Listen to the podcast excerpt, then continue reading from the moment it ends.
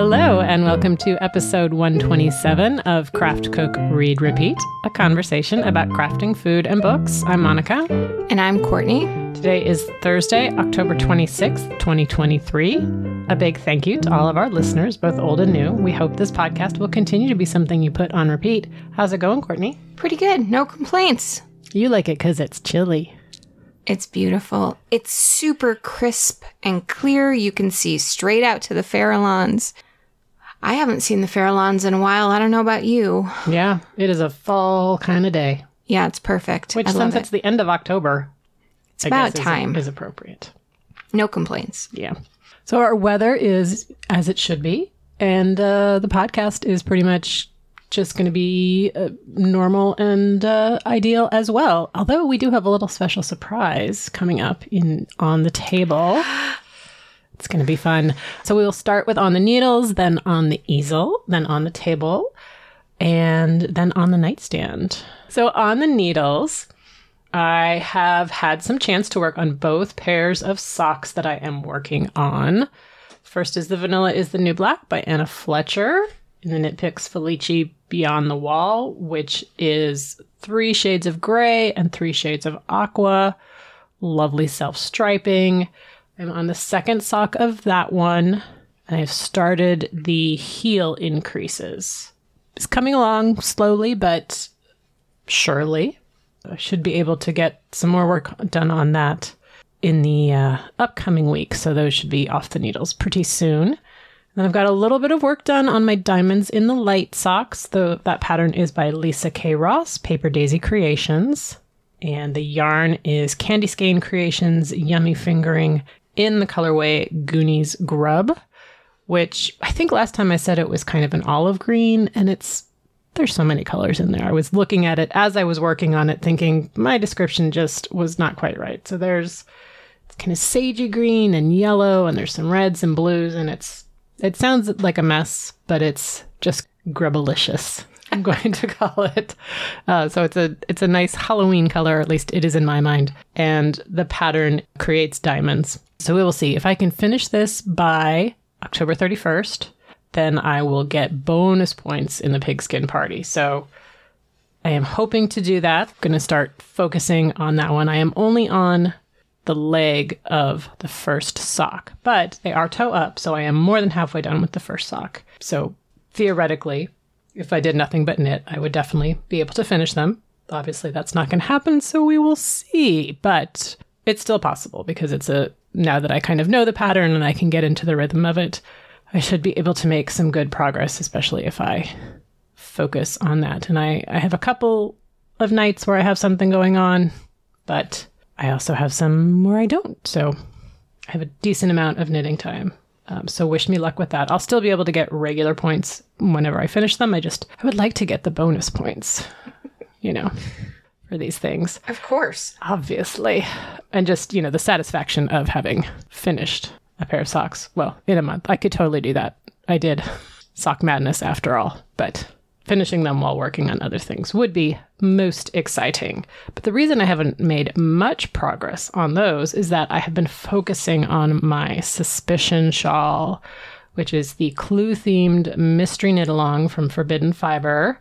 Finished that last night so cool. I'm very excited about it. So, this was a kit. You got one big skein of yarn and 12 mini skeins, and it was kind of a countdown to Halloween package.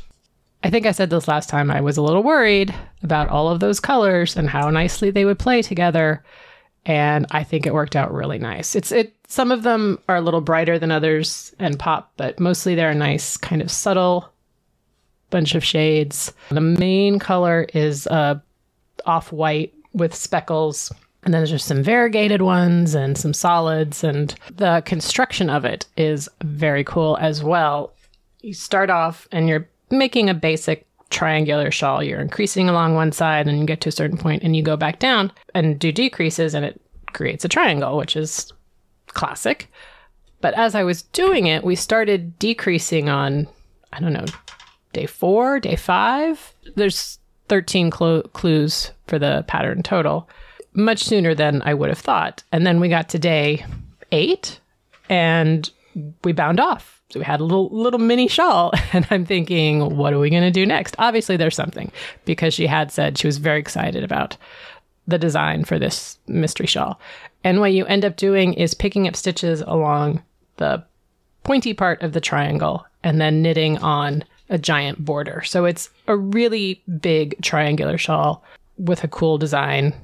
Part of the design is horizontal and the other rest is vertical. So you've got, it's just really great. I posted some pictures, not really great pictures. It definitely needs to be blocked because it's all kind of squishy and wonky, especially where I picked up the stitches, but that's a, that's a me problem. So I think some blocking will straighten that out. But I'm excited to be done with that. It's very It's cool. it's so fun. And it's it's 1800 yards, so it's a lot of yarn. So it is you can totally wrap it all up around you. And so it's it's it's a big shawl. It'll be very comfy cozy. And it's a good color spectrum for fall winter. Yes. It's it's just really flattering. Yeah. Colors and I'm very excited about it. Yeah, I think they all work well together. You don't f- necessarily feel like there's a million crazy colors in there, which sometimes happens when you're trying to blend a bunch of mini skeins. So yeah, so that was really fun. I'm I'm excited about that. And then um, once I can get those socks done, I can finally start working on a sweater for me. Or I'm sure I've got other projects. I feel like there was something I was going to start November 1st and I can't remember what it was. So we'll find out maybe next time if I remember.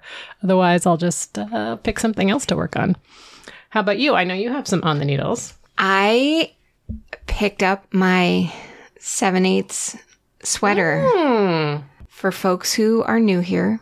I have a sweater that I've been working on for 13 years.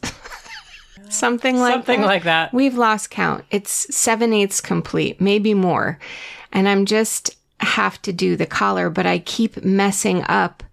Speaking of picking up stitches, I just keep messing it up. Can I live with that mi- mistake? It's right here. It's right on my collarbone. And there's a good chance that the collar will cover it.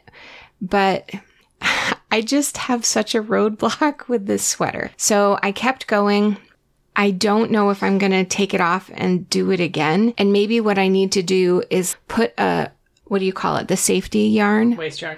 waste yarn in a contrast so that I can see which stitches I'm supposed to pick up because you, you have to knit those two together right from the get go. And I think maybe I keep forgetting which two I'm on and then skipping. I don't know what I'm doing. Oh, yeah. Like if you put another set of needles in, even in there. yes. Anything. Yeah. any any breadcrumb. So I think that I want to keep going with this. The problem with it there's so many problems with it, but it's really heavy now. So it's not like I can take it with me.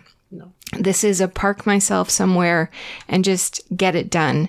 Except this is my busiest season. Let's be real. I also I I had this goal to make a new garment every month. And that kind of got wrangled around in the summertime and now this this month I don't think I've made anything from scratch because I completely foibled a blouse that I was working on and scrapped it entirely, but I have done tons of mending and that's been really satisfying. I hemmed a pair of jeans that were too long. I took in a pair of pants. I fixed the waistband on a pair of dressy pants and I've worn them twice, Ooh. which was like awesome. free clothing. Free clothing. I also hemmed those, which allowed me to fix the waistband. It had a curved waistband, which means that it goes from your hip measurement and then curves into your waist. And that is uncomfortable for me. I like a hmm. straight waistband that is just straight. and so what I did was I took off the excess on the pants. So I had a little excess fabric. Ah. And I stitched in these little wedges, if you will, into the waistband on either side seam to give it a little more room so that it doesn't curve in and cut off my circulation basically. And they are so much more comfortable and wearable and I am happy and I've worn them twice.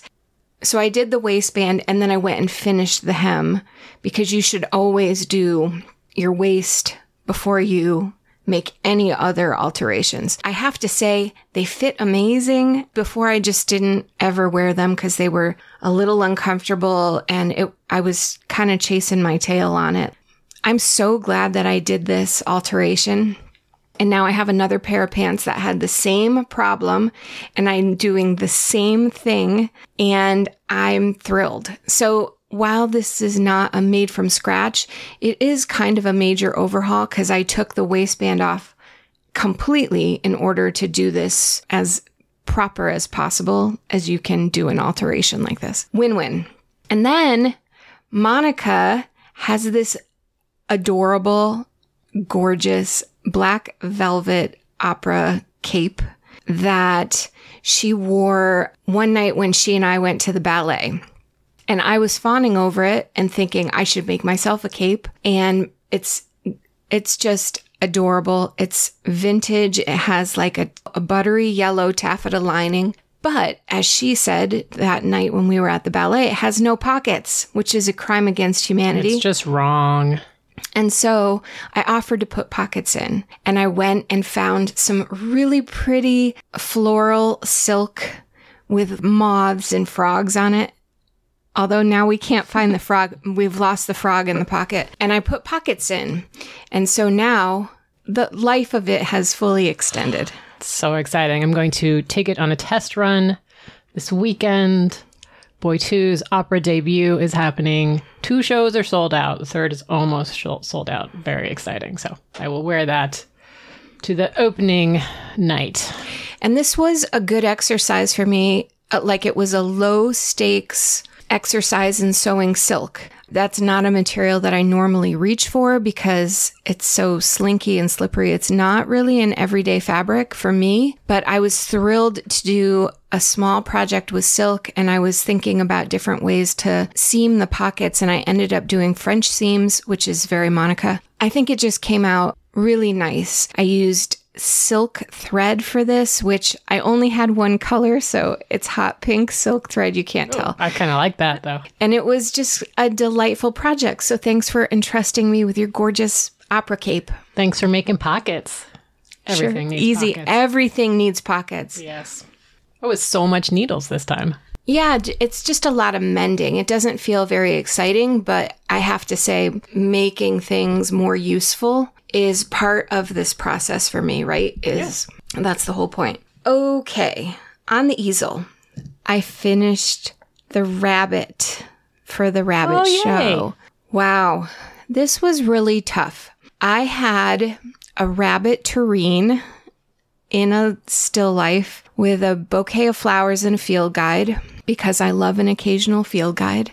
It wasn't working. I think it was the flower arrangement. I think the rabbit wasn't lively enough because it was a ceramic soup tureen. And it just, I couldn't make it work. Totally completed the thing and then was really crushed when I just didn't feel like it was special enough to put into a show. So I redid the whole rabbit piece, which was a lot of work because I had been so deeply committed to the first one. I thought about rabbit carousel animals. I thought about real rabbits. I thought about rabbits in water globes. You name it, it probably crossed my mind. Where I landed was a bowl and a bell. So, a friend of mine who makes beautiful ceramics had posted a bowl of hers ages ago. I asked for permission to use it in a still life, just use the photo as reference. And she said, of course. And so that was the centerpiece of it. And then I found this bell that either has a goat or a fox. I can't really tell. And that moved in. And then it was just choosing the right rabbit.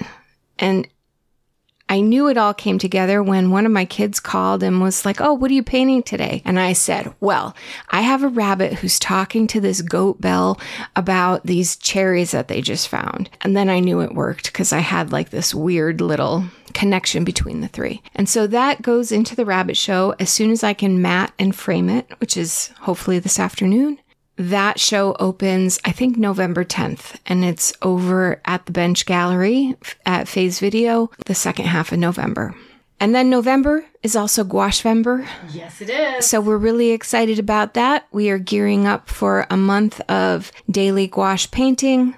Um, and even though I have a little trip in there, I'm trying to plan for that because it's really important for me to show up for that community and and be a co-champion for all things gouache. We are populating the Gouachevember account now with some of our preparation work, and I'm doing this with Daria Penta, who is the fearless Gouachevember list maker every year. And then I'm working on a series. The Flora Fauna and the occasional field guide is also coming together. And that has been a goal to do uh, floral paintings since the beginning of the year. And I've got one on the easel right now that I am so in love with. I don't know what to do for the background, and that's my only hiccup, but I think I'm just going to keep going, keep moving on, and maybe leave it or think on it a little bit more. So, really exciting easel stuff. I feel like I'm painting a good six hours a day right now, which is my max, sort of, if I'm going to think about anything for dinner. So that slides us into on the table. I only have one thing this time because I had a bunch of stuff going on. Like we went out to dinner and then I was sick for a few days and then I was traveling. And I mean, I could tell you about the delicious food I had while on my little girls' weekend. So, uh, well, it was interesting to see what I make when I don't have any time to plan or any desire to cook because you know you get back from vacation and you're just like Ugh, i don't i don't want to do anything. I'm still not ready to re-enter the world. So in that in that sense it was kind of interesting. And then i had a thing i was going to make. I think it was a smitten kitchen recipe. It was like a wild mushrooms uh, over baked potatoes but i forgot to buy baked potatoes. So i had all these mushrooms and had to figure out what to do with them instead which i did but that wasn't what i was going to talk about. So it was lots of like what what are my actual go-to's was kind of an interesting process. Anyway the thing i actually made is from veg forward because of course uh, roasted butternut squash with quinoa crunch. And it was this was mostly about the quinoa crunch for me because i mean the roasted squash was roasted butternut squash. I love roasted butternut squash though. oh it's delicious and it's you know back showing up in my produce box very exciting the actual recipe is for honey nut which is Oh, I l- I have not had it yet. I feel like I've seen it in the produce box once and never again. And then I, they're so tiny though, right? yeah, I think. Yeah, They're I- smaller. They're supposed to be very tasty. But she said you could use it with whatever you wanted. And I had butternut. So that was fairly easy choice. And then you take quinoa and you basically pan fry it and get it nice and crunchy. Mine did not turn out super crunchy. I'm not sure what I did wrong. Maybe too much oil.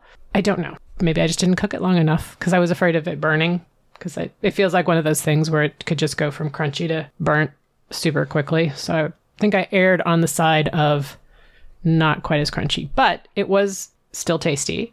And you also add pumpkin seeds and chopped up mint and yogurt. And then if you want to, you can throw some sriracha or other hot sauce on there. So that was nice. And then I had made a roasted chicken. That was one of my go tos the night before. So we had some leftover meat protein for those of us who wanted it, i.e., boy, two. That worked out really well. It just, you know, you guys know by now that's what I like. Just a little extra something to perk up an otherwise normal routine cooking thing. That's all for me. How about you? I only have a couple more recipes because I also was traveling. And I think the highlight of our trip, food wise, was that I found an excellent breakfast burrito. Hmm. I had wine, which I do not normally do, but I can't even tell you what it was because I didn't make note of it. Although somebody at the table is going to send me a photo of the label because it was really lovely, and that is not the norm for me. I did, however, make a spicy stir fried chicken and Brussels sprouts, kind of a one skillet wonder. It was gingery with carrots, and I used a little bit of soy sauce and just a little bit of sesame oil. I served it with rice with green onions and cilantro on top. I mean, this was kind of a, it wasn't super Asian. I, I hmm. mean, you know, I think it was just sort of Vaguely Asian flavors. vaguely, yeah, veering into that territory. We loved the ground chicken. So Oh, I did it with chicken. ground I was chicken. ask. Interesting. So it came together really quickly. It was delicious. And what did you do with the Brussels? I sliced them really thinly and tossed them in, and they cooked so fast. Yeah. And they were really bright and vivid in with this mock stir fry. It wasn't really a stir fry. I did it in cast iron. I don't really know the exact definition of a stir fry. I kind of just sauteed it all together. Yeah, I like it. It was delicious though. sounds good. And then we did a chicken curry, a roasted red pepper curry that I found from is it is it Thai Kitchen is the brand I think. It was super. The recipe called for a yellow curry and I used this red pepper one cuz it was also mild and we loved it. This I did with sort of cut up chicken breasts and I really wish that I had added them much later because this was another scenario where the I'm waiting for the kid to come home from school and the chicken got a little tough in the waiting part. I sauteed off some power greens and added them heavily to our bowls, just sauteed with a little bit of garlic and olive oil, trying to get those leafy greens in. This is the Kale Chronicles. It's it was an easy way to add greens to it. Nothing special, but the chicken curry flavor was Especially if you're dumping curry sauce on it. right. It's yeah, slam dunk if you're putting curry sauce on it. I was I'm a huge fan of curries right now. It seems to be a good thing for me for this season. Very flavorful. That's one that will definitely repeat. Excellent. And then it's okay that we don't have too much to talk about because we have an interview. Do you want to introduce it since it's it's your interview? Sure. Monica had the great idea a couple weeks ago for me to interview Nathan, who is my 19 year old kid who's away at college. And he, while he's only a sophomore, he's living off campus and not on a food plan. He lives with four roommates. Three of them cook. Well, two of them, along with Nathan, cook. One of them eats a lot of reheated items. And the kids are having such a great time with this. I think the only notation for this interview is that Nathan's roommate, Maddox, who's also in the interview, has a disorder called PKU where his body cannot break down any kind of food with protein. And so he eats a lot of garlic bread. and pasta. And he is really open about it. He requires a daily enzyme formula, I guess, to help his body continue functionality. And here they are. Okay, I am here with my son Nathan, who's 19, and one of his roommates, Maddox, who's also 19, right? And they have embarked on their first year of living in an apartment and cooking for themselves. So we thought it would be fun to chat with them about what it's like to cook for themselves, what's been working in the kitchen, what awesome fails you've had so far. What's it like? It's so much fun. First of all, it's way more like creative than going out is. I feel like I, I can make what I want. I don't have to worry about oh, is it going to be good or not. Food does not last long enough. You have to buy so much of it in so much volume, uh, so often, and it's it's kind of painful. Dishes suck. They suck a lot. But you have a dishwasher. Yeah. that nobody ever uses. Really? Yeah, nobody never. nobody turns it on. Yeah. I, I, I always make like one dish whenever I'm and, then, cooking, and then like put it in there, and then, and then that's no, like one dish, and then like no, but nobody starts it. So we wake up in the morning. It's like oh my god, I got to start this now. yeah, That's a little annoying. So you guys, there are four guys here, and you have two refrigerators. which Yep. is oh, a godsend. That's Right. so amazing. I I I alone fill half of mine. Yeah, Well, yeah, that's your allotment. Yeah. yeah. I, I feel like half my freezer, which is good because Carter loves to use the freezer. but I use like my top shelf and the side door shelf. I needed the we hmm. we needed two fridges. We would have No. starved to death. Yeah, or By fought over a space. Or Yeah. get your stuff out of here. This is moldy, or It would have been bad. whatever. The air fryer is crazy. Crazy in a good way. Yeah, of course, Yeah, yeah. much better than the, than the convection bake oven. Yeah, I got to talk about that that oven. So this is a Ninja convection. No, It's a a, Ninja convection air, fryer. Yeah, And it has so many settings. You can yeah. t- it has you like can a do toaster. in it. It has a you can like you dehydrated something at I one did, point. yeah. You can make beef jerky if you want. The You thing is, dehydrated? I dehydrated chives. Yeah, It Okay. and it worked pretty well actually. They were perfect. I want to try it with strawberries. Ooh, I love like I feel like it crunchy would- I- strawberries. I, I wonder if you need to like freeze dry strawberries because okay, if you fair because that's using heat to pull out the water. fair enough. Fair enough. I'll give you that. Yeah. But I do love that because it works instantly. It heats up, it preheats Oh in like three seconds. Yeah. It's insane. It's really you nice. can hit preheat, walk away, fill up the pan with, with, with what you need, walk back, and it beeps. Mhm. Like it's like thirty seconds to get to four hundred degrees.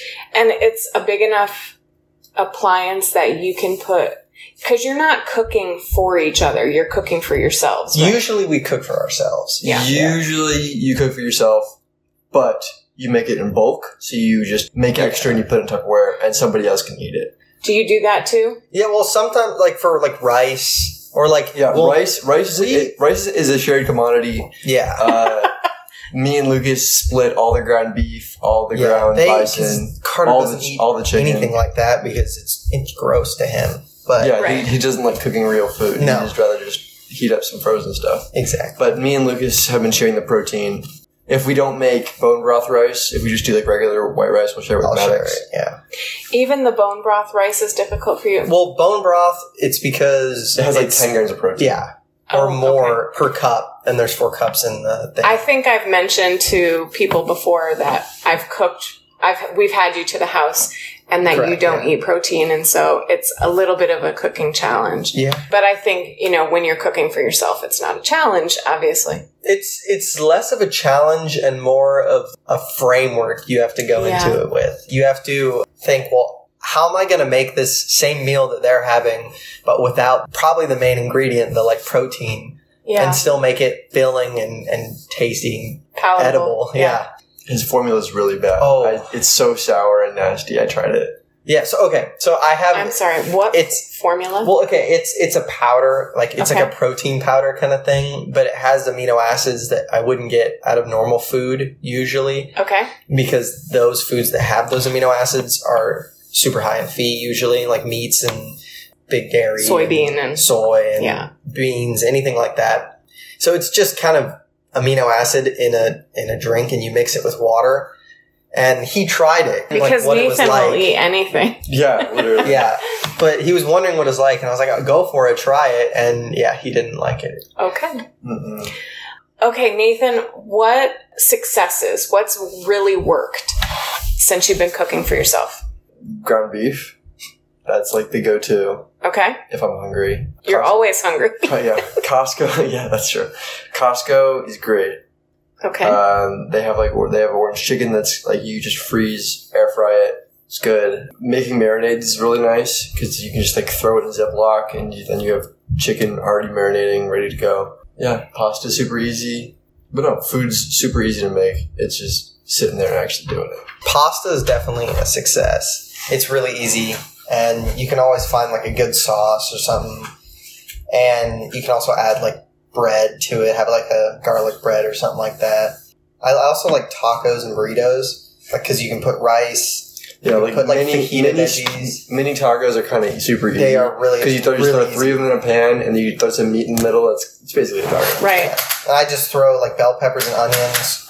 I kind of saute them. Mm. It's super quick, and I really like it. And then I just make like guac or put guac in there or whatever. It works good. I mean, cooking for myself just kind of lets me pick when and like what I want to make. It's it's easier that way. Yeah. That's that, that's what I realized is how easy it actually is. It just sounds like a lot of effort to like get up, but you're not. It cooks it for you. You Yeah. kind of just gotta like get it in there. Yeah, you just put it where it needs to be. Yeah. Press the right buttons. You know. Have you had any epic kitchen fails? Nothing epic. People, me and Lucas, being the people, will leave the uh, cast iron on heat because after we clean it, we season it with canola oil and we like leave it on the heat to like, get the. I just want to give get- a little shout out to myself that maybe that that's our influence. Yeah, uh, to like get the water off the pin, we'll leave it on there on like four, uh, but then you forget about it. Mm. And there's been several occasions where we go, "Hey Lucas, did you mean to leave this on?" And it'll be like glowing red. We're like, "Uh, yeah, I took it off." But Okay. nothing, nothing's exploded. Nothing. Well, one time Carter was cooking something in oil for some reason, or he did something and it kind of like popped and he squealed. That was about the extent. That was the extent of our kitchen mishaps. Um, No injuries. no. I mean, I've like cut my finger loading the dishwasher with the. Uh, oh, that Ninja blender is crazy. Mhm. It has like AI or something in it. It perfectly smoothifies anything I want. It, it like can like sense the viscosity or something. You're But using big words. I know, right? But the little spinny thing kind of is sharp. But Yes, the blade. Yeah. Yeah. Buy lots of otter pops. Are you are you eating any vegetables? Oh yeah, yeah, we have, we have so many carrots. I'm like, we are, we are money. he loves carrots. We just I love we just eat. too. The, we just They are there, easy. They sit- last for a long time. Sit time. there with with with a bag of carrots between us and a cup full of ranch. We're there for an hour. Yeah, we were eating. You That know, was we're, we are munching. All right. delightful. Well, What your kitchen is also very clean, which I think is partly because you knew we were coming. But No, I'm it's impressed. Usually like It's that. usually pretty clean. It's going to be very clean this weekend because Carter's not here. yeah. And Lucas, it, it, having less people making messes Sure. is always easy, but That's It's the usually same at our house, It's- too. I guess you have to learn how to deal with other people in the kitchen. It's like an important thing to learn. it's like having a child. exactly. They they know all about it. Right. yeah. Yeah. Well, thanks you guys. Of course. Of course. All right. Anytime. Yeah. There you have it. Love being interviewed. So on the nightstand, I don't really have a theme this time, just lots of really good books. I guess I'll start off with all my genre fiction. First of all, time for the Kinsey update. R is for Ricochet by Sue Grafton, which of course I listened to. I think Sue got her groove back on this one. I enjoyed it much more than the previous one. Kinsey is hired by an old man to go pick up his daughter who is being released from prison. She, Reba, has been there for two years for embezzling money from her employer, but she's getting out now. She needs a ride back, and dad wants her to have someone around to help her get settled and, you know, go see her parole officer and just for a few days. Kinsey thinks sounds like easy money, and it is pretty much. She's a delightful driving companion, and she thinks it's all done. But then one of Kinsey's friends shows up. He is a cop, and apparently Reba's employer is under investigation by various federal agencies for money laundering, which apparently in the late 80s was a new crime. I did not know that.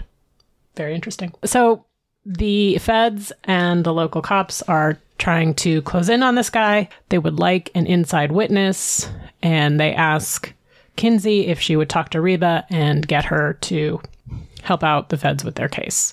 And so away we go. So this one was actually, you might notice, not a murder mystery, more of a heist one, which was kind of fun. little battle of the wits. And actually, Kinsey is mostly just along for the ride. There are other people driving this adventure, which was kind of interesting.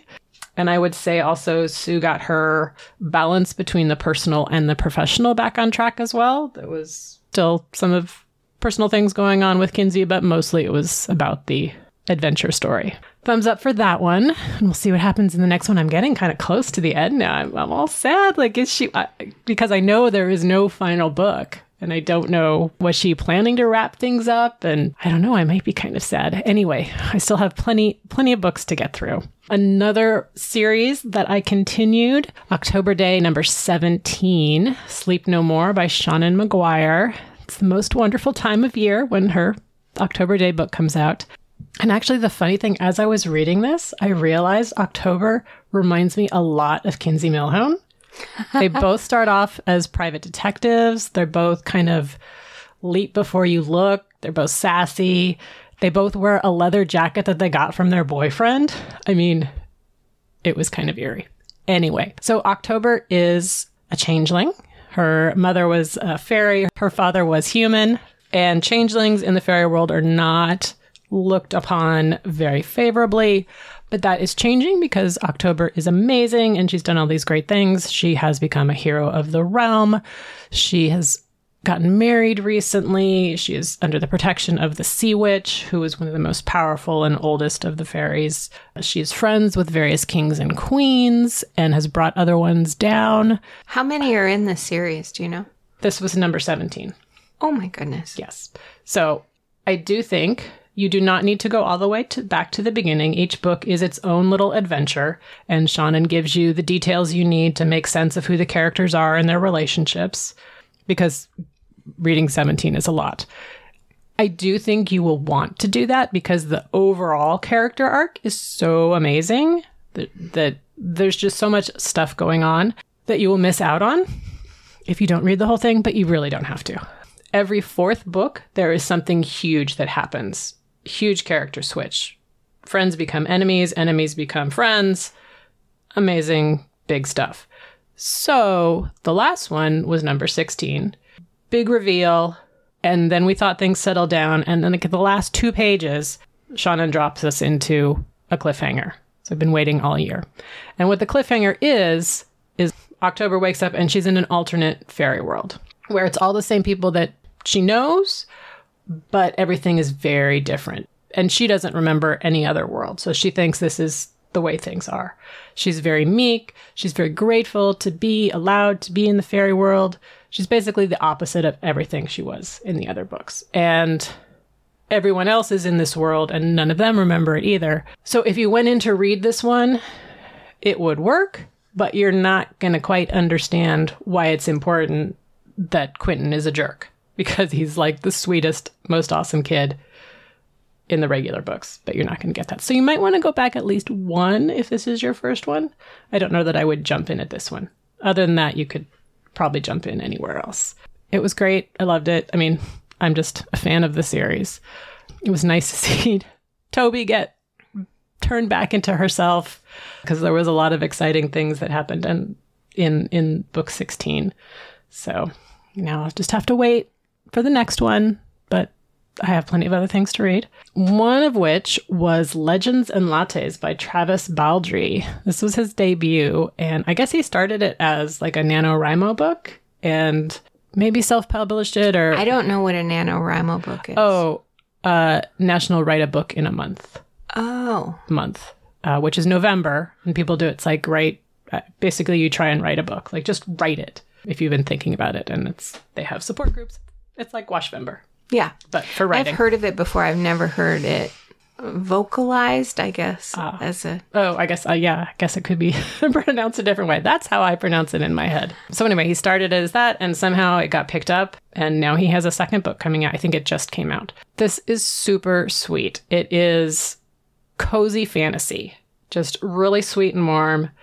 I really enjoyed it. So, it is the story of Viv. She's an orc, and she's been a battle orc for hire. So, she'll go out and do bounty hunting and again with the the private detective kind of bounty hunter thing. But she has retired now. She has been saving her money and she has acquired a good luck charm and she is going she found a perfect town and she is going to go open a coffee shop.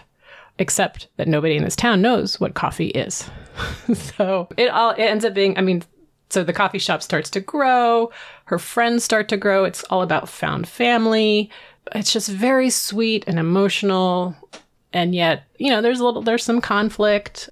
It's just really delightful. I've really enjoyed it. The next one is something about bookshops. So i'm very excited. I mean as much as i love coffee i probably love books even more. So i'm looking forward to reading that one.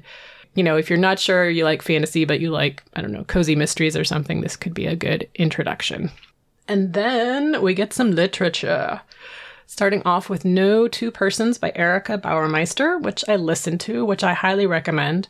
I think I probably picked this up on like a books that are good on audio because it's technically interconnected short stories and each of them is narrated by a different person. So you get the whole whole thing.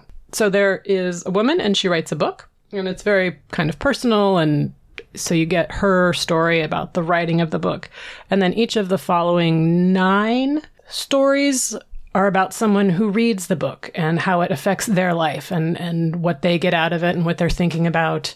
It is it is I would say pretty sentimental more than I usually enjoy, but the writing I thought was really good. It's all about books in, in lots of different ways. One of the the people is um, like the agent that first reads it. And so she's, you know, she talks about being an agent and why she got into it and and reading it for the first time. But she's also a new mother, so she's working at home and she's reading it at two in the morning while her kid is nursing, and she's just exhausted. And so there's lots of it's life and the books. There's a guy who is a movie star now. He's reading audiobooks, so he's gonna be the audiobook narrator. And this is the first time he's gotten kind of a literature type book. There's a guy who works in a bookstore who's selling it. You know, there's all these different kinds of people and their stories and then stuff about books. So it's, it's kind of meta. And yeah, if you like books, it's also really exciting. And there were so, several stories where I was like, yes, that's exactly what it was like. So I read it in paper, that book. Ah. So it's interesting that you felt like it was short stories.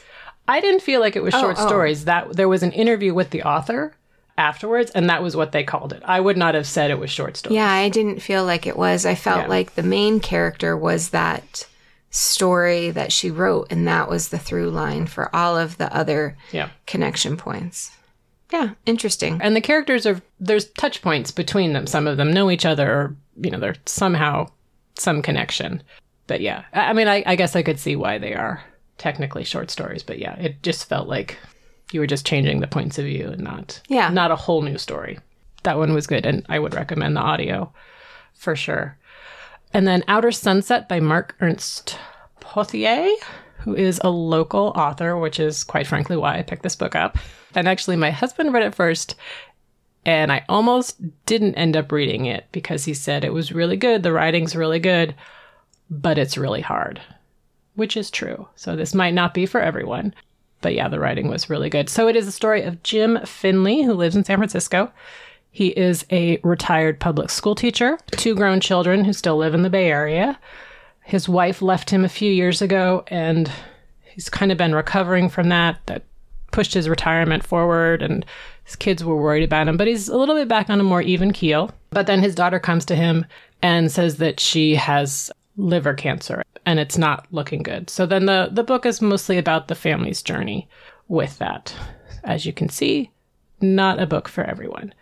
But it was really, it was beautiful and kind of interesting to see it from the father's point of view. I think, I feel like a lot of times you get a mother daughter relationship, and that also is in the book. The mother comes back and you get kind of their relationship, but seeing just a dad who was involved, you know, as a dad when the kids were little and is still involved in his daughter's life and they have a really good relationship, but him trying to figure out how to be what she needs and what does she need and what does and you know, to a certain extent what does he need as well. And he's also kind of starting a relationship with a with a woman and then he's got his relationship with his son, his relationship with the city. Hmm. And, you know, so it, it was really beautiful. And it takes place in 1999. So historical fiction, I guess, at this point, which is, No way. I know. I, w- I told that to, to Simon. He's like, that's not historical fiction. I'm like, mm, I mean, it's almost 25 years ago. Because the characters are talking about it's just vintage. Y2K. It's and- not antique. It's vintage. Oh, okay, there we go. if you can get past the uh, subject matter, there's a lot of beautiful things in there, and the writing was really good as well. And then finally, Land of Milk and Honey by C. Pam Zhang. This is her second book, just came out pretty recently. I'm hearing so many good things about this. Yeah, it's really good. Her first one was great as well. Totally different or different subject matter anyway. The style is is definitely you can tell it's by the same person. First one took place in during the California Gold Rush, two little kids. This one is near future. Uh, smog has covered the earth, and so nothing can grow, which means we're also out of animals because it's nothing to feed them. And our narrator is a chef, which not a great profession to be in when there's no food. Scientists have created uh, basically like a protein flour, uh, which doesn't taste great, but will keep you alive. But then she gets an invitation to come be a chef, private chef for a billionaire who has land on top of a mountain on the Italian border. And they're high enough up that they can get some sunshine.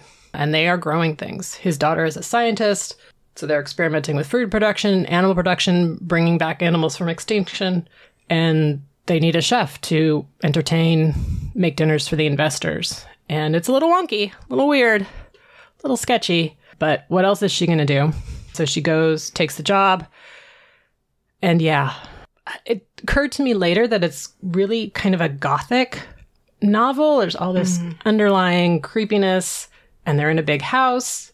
And I think I didn't think of it because it's so modern. I mean, you know, it's not a, a dark, it's really open house, but lots of weird things. And you know this from the beginning. She is writing it as a memoir uh, when she's an old lady and looking back on what happened. And so you know something big is going to happen that everybody knows about. Like when they, if they know she was at this land of milk and honey, they want to know her story. And this is her first time telling it. So yeah, I really enjoyed it. So much stuff about food. Do not read this while you are hungry because she talks about all kinds of things. And in the acknowledgments, there's several uh, restaurants that C. Pam thanks, I guess, because they inspired her. Several local ones here too, because I think she's, I don't know if she's local, local, or she's lived here. Anyway, so yes, that one really good as well. Good stack. Yeah. Well, I want to start by saying that I'm doing something that I don't normally do. I, for the th- last three weeks, have been reading The Fraud by Zadie Smith. That's what I'm reading right now. Okay, I am more than halfway through, and I feel like I am not fits and starts, but it's not as fast as I thought it was going to be, and it's mm-hmm. kind of a big chunky book. 462 pages, I think. And the library is nudging me hard. Oh, mine's due today. I, mine is three days overdue, and I like it, and I want to keep reading it. But I also feel like we have enough copies of it circulating that I can send it back and re request it. And so I think that's what I'm going to do because I can't talk about three quarters or more than halfway of a book except to say that I like it enough to set it free and hope that it comes back to me. How about that? Okay. Now, onwards. Interesting. Yeah, it's a, it's an interesting interesting read. Uh-huh. Okay, well we can talk about it next time. I don't know that I'll have it done Well, I next know, but time, but but you can comment on what Okay. you have read. So, my first book for you today, I only have three because I'm diligently working on The Fraud. The Secret Book of Flora Lea by Patti Callahan Henry. I was hearing about this in little snippets here Sounds and there. familiar, Yeah. I think it's a new publication. This is about World War II, London, Oxfordshire, where they did the Operation Pied Piper and they sent the children from the city, they ev- evacuated them to the countryside before the Blitz. And apparently, historically, they knew that Hitler held Oxford in high regard. Like he thought there were treasures there in the libraries and stuff. And so they knew that Oxford would not be a target and they and they really did send a lot of children there. But they just kind of put the children on a train and gave them blank postcards and then the kids had to like send a postcard back to their parent with their new address. This is like next level terrifying for me and I had a really hard time with that. So we have two sisters, Hazel and Flora, who land with this delightful single mother and son. As you know, I struggle with the synopsis of a of a book. Not doing a synopsis. You're doing No, I'm doing an introduction. That's right. So it's not a spoiler for me to say that Flora goes missing. When we are introduced to Hazel, it's 20 years later, and she has been looking for her sister ever since. So, the great thing about this book is that there is Hazel works in books. She works in an old bookshop and she has access to really interesting materials. And that richness very much comes through the storytelling, the sisterhood, the drama, and utter abject terror of that time period. And it is, it's a great read. It's, and for, though the material, the content is disturbing, it's really well handled and it's not, it's not a gigantic black cloud, if you will. I really liked it. Then I listened to Practical Magic. Oh.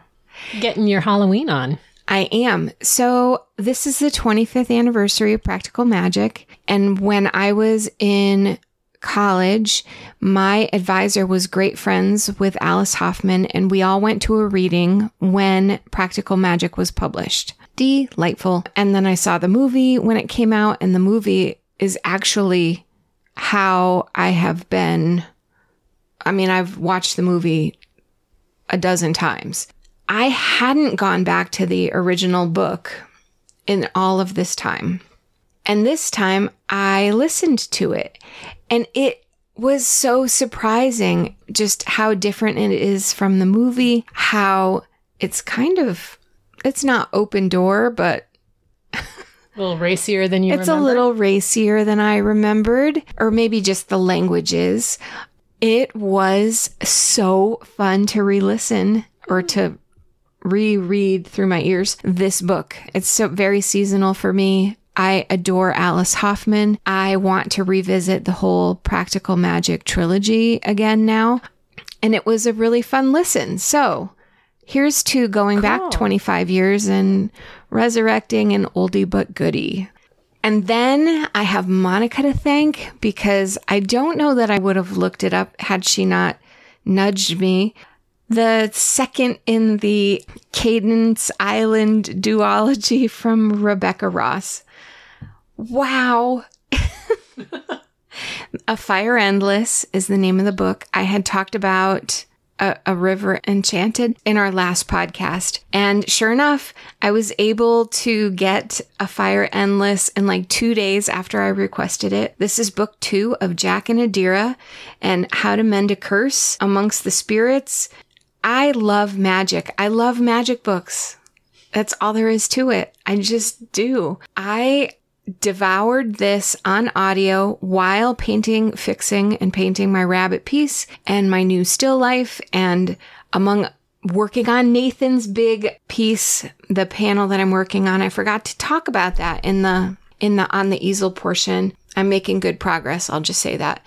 This little set of books is really fun. This one, I was so sad that it's just a duology.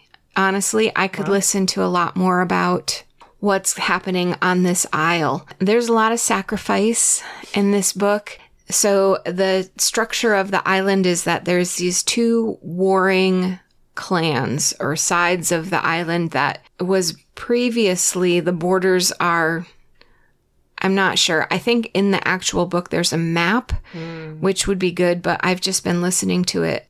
There's one side that is agrarian and likes music, and the other side that's sort of non agrarian and steals from the farms across the way and they have band music and the music is important because our main one of our main characters jack is a bard and so that comes into play even more, if that can be said. In the second book, I was so invested in these characters and surprisingly upset over particular plot twists, very thrilled with other outcomes.